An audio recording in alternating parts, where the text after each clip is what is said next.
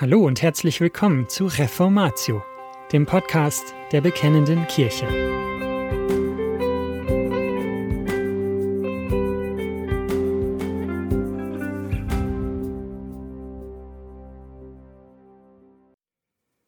Die Verheißung der Beschneidung des Herzens Teil 6 Zusammenfassung und Schlussfolgerungen von Ludwig Röhle erschienen 2015 in der BK Nummer 62. In dieser Artikelserie, mit der wir jetzt zum Abschluss kommen, ging es um die Frage, was die Verheißung der Beschneidung des Herzens im fünften Buch Mose und in den späteren Propheten heißt. Es war die Absicht aufzuzeigen, welchen enormen Einfluss das fünfte Buch Mose und besonders diese Verheißung für die Propheten hat und darüber hinaus für alle anderen biblischen Bücher. Bevor Sie mit diesem Artikel beginnen, empfiehlt es sich noch einmal den ersten Teil über das fünfte Buch Mose zu lesen oder vielleicht in diesem Fall zu hören. Mose Bereits Mose machte deutlich, dass das Volk Gottes ein unlösbares Problem hatte.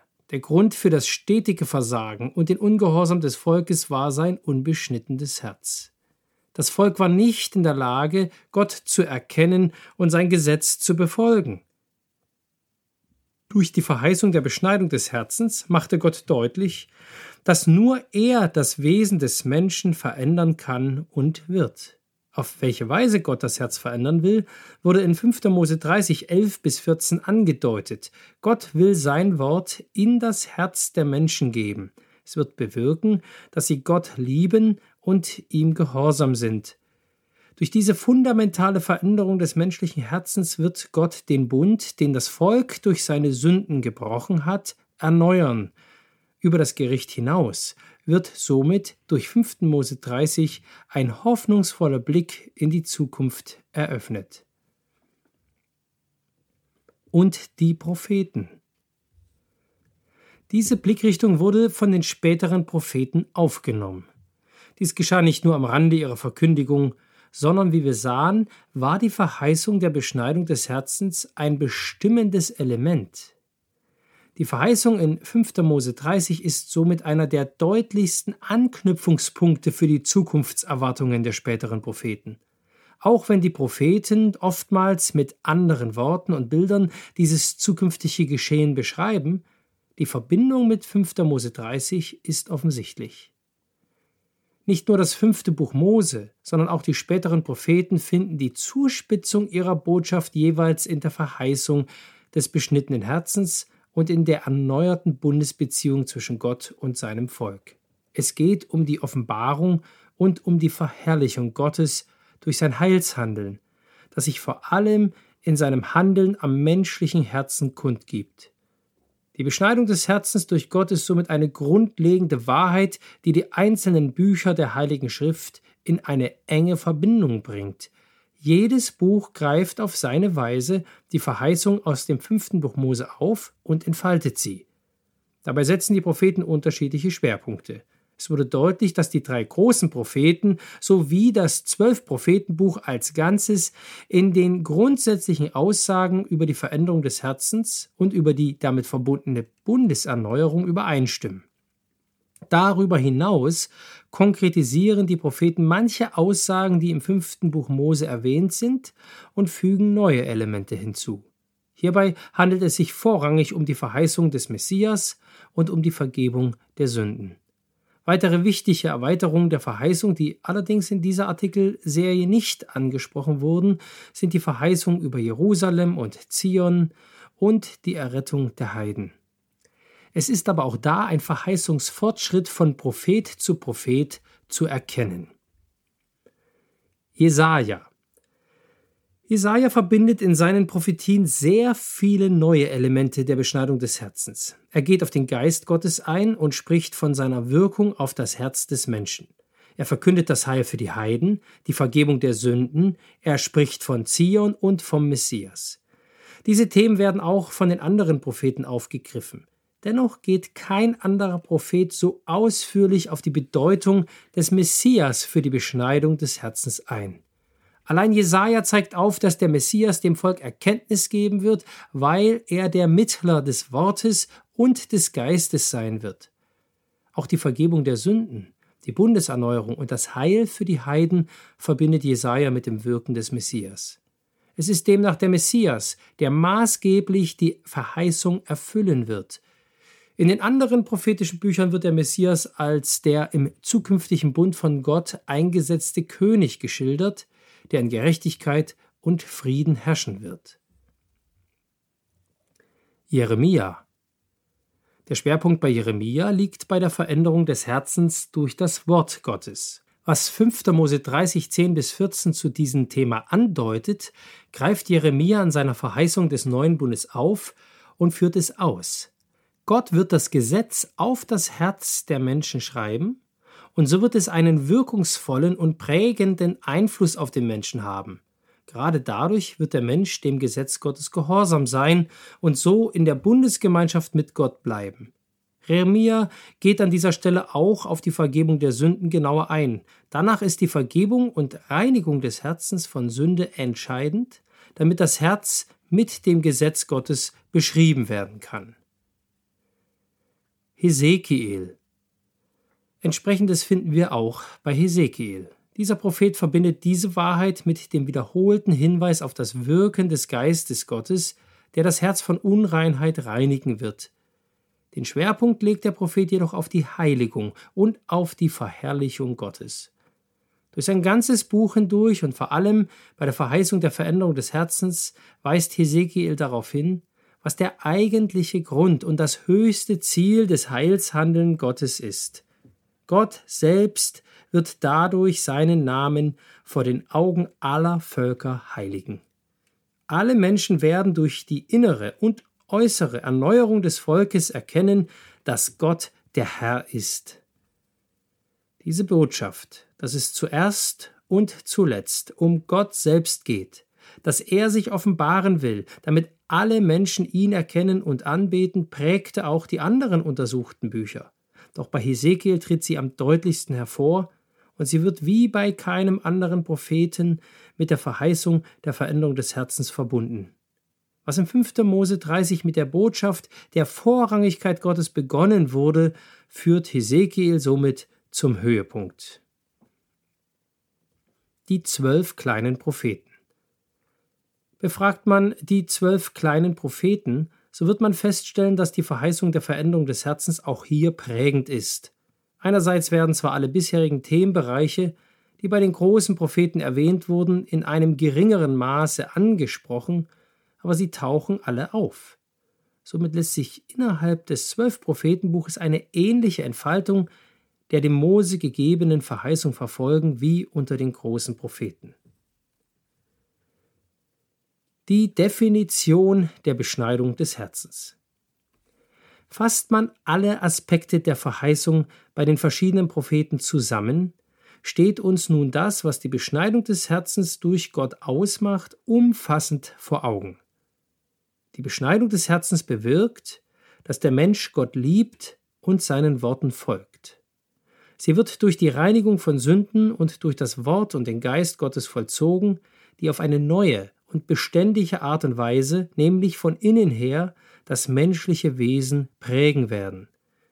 Diese Beschneidung ist somit die Grundlage der zukünftigen Bundeserneuerung, die zu einer ewigen und unzerbrechlichen Bundesgemeinschaft zwischen Gott und seinem erwählten Volk führen wird, das dann aus Juden und Heiden bestehen wird. Der Messias wird durch sein Wirken zur Erfüllung der Verheißung der Beschneidung des Herzens beitragen und im neuen Bund im Auftrag Gottes über das Volk herrschen. Das Ziel der Beschneidung des Herzens ist die Verherrlichung Gottes. Gott verherrlicht sich, weil er der alleinige Retter seines Volkes ist und weil er es aus Gnade errettet. Das Volk wird Gott verherrlichen, weil es durch die Beschneidung des Herzens Gott liebt und im Gehorsam zu seinen Geboten lebt. Die Erfüllung der Verheißung durch Christus. Die Verbindung zum Neuen Testament wurde in den einzelnen Artikeln bisher lediglich gestreift. Ich hoffe aber, dass dennoch offensichtlich geworden ist, wie Christus diese Verheißung durch seinen Tod und seine Auferstehung durch das Senden seines Geistes und durch die Vergebung der Sünden erfüllt hat. Bitte nehmen Sie sich hier ein wenig Zeit und lesen Sie dazu einige Stellen aus dem Neuen Testament. Lukas 22, 19 und 20, Johannes 17, Apostelgeschichte 2, Römer 2, 25 bis 29 und Kapitel 8, 14 bis 17, 2. Korinther 5, 16 bis 21, Epheser 1, Vers 1, 2 und 10, Philipper 3, 1 bis 11, Kolosser 2, 8 bis 15, Hebräer 8, 6 bis 13. Der Herr Jesus sagt, ihr erforscht die Schriften, weil ihr meint, in ihnen das ewige Leben zu haben, und sie sind es, die von mir Zeugnis geben. Johannes 5, Vers 39. Der Apostel Paulus schreibt, denn der Sohn Gottes, Jesus Christus, der durch uns unter euch verkündigt worden ist, durch mich und Silvanus und Timotheus, der war nicht Ja und Nein, sondern in ihm ist das Ja geschehen.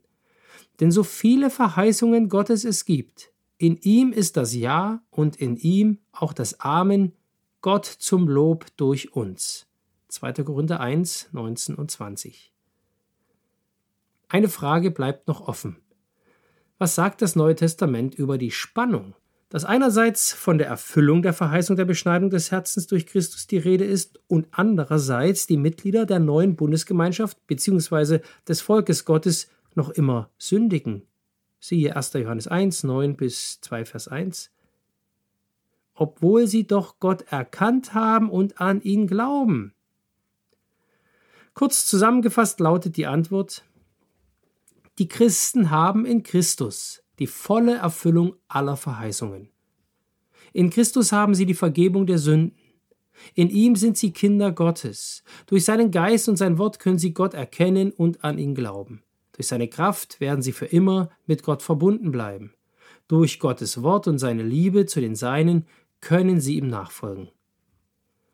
Andererseits macht das Neue Testament auch deutlich, dass wir, solange wir in dieser Welt leben, noch nicht den Zustand der Vollkommenheit erlangt haben. Wir leben im Glauben, nicht im Schauen. Das soll keine leichtfertige Rechtfertigung für sündiges Verhalten sein.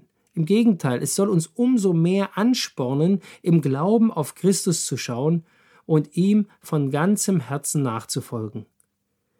Christus hat uns aus der Verlorenheit der Welt gerettet. Das heißt nicht, dass er uns deswegen aus dieser Welt nehmen will, sondern dass er uns in den Kampf gegen unsere eigene weltliche Gesinnung führt, also in unsere Heiligung. Im Glauben zu wachsen und Christus ähnlicher zu werden, heißt, diesen Kampf in der Kraft Christi zu kämpfen. Christus hat uns seinen Geist als Beistand und Tröster gegeben. In der zukünftigen Welt werden wir völlig mit Christus verbunden sein und mit ihm in Herrlichkeit und ohne Sünde und Tod leben. Mit den folgenden Anwendungen möchte ich diese Artikelreihe beenden. Erstens. Lesen und studieren Sie intensiv das fünfte Buch Mose. Die Zusammenhänge und die Botschaft dieses Buches werden Ihnen helfen, den Rest der Bibel besser zu verstehen. Für Pastoren und Prediger predigen Sie über das fünfte Buch Mose. In unserer Gemeinde in Osnabrück habe ich übrigens eine ganze Predigtreihe über das fünfte Buch Mose gehalten und die Predigten können auf unserer Website nachgehört werden. Zweitens. Lassen Sie sich nicht durch die eher trockenen, sich scheinbar ständig wiederholenden Gerichtsworte vom Lesen der Propheten abhalten. Die Gerichtsworte machen uns einerseits die unvorstellbare Größe unserer Sündigkeit bewusst, Andererseits führen sie uns zur Verheißung der Gnade Gottes. Beides lässt uns das Werk Christi tiefer verstehen. Drittens.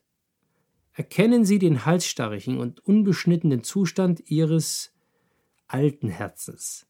Sie sind oder waren aus sich selbst heraus nicht in der Lage, Gott zu erkennen und Christus anzunehmen. Viertens lesen und studieren Sie das Wort Gottes betend, so dass Gott dadurch nach seiner Verheißung Ihr Herz verändert und immer mehr prägt. Und fünftens, erkennen Sie, worum es in Ihrer Errettung letztlich geht, um die Verherrlichung Gottes. und danken Sie dem dreieinen Gott, dass er seine dem Mose gegebene Verheißung erfüllt hat und in Christi Heilswerk alles Notwendige zu ihrer Errettung vollbracht hat. Und das war's schon wieder mit dieser Folge von Reformatio. Wenn Sie selbst eine Frage an uns haben, laden wir Sie herzlich dazu ein, uns diese zu schicken. Besuchen Sie uns unter www.bekennende-kirche.de/fragen und nutzen Sie das dortige Formular. Wir werden Ihnen darauf antworten und, so Gott will, Ihre Fragen klären. Außerdem können Sie auf der Seite der Bekennenden Kirche wie gewohnt die Beiträge aus der BK lesen, die Zeitschrift abonnieren und unsere Arbeit mit einer Spende unterstützen. Alle Links finden Sie auch in der Beschreibung dieser Folge des Podcasts. Wir bedanken uns fürs Zuhören, wünschen Ihnen Gottes Segen und sagen Tschüss. Bis zum nächsten Mal.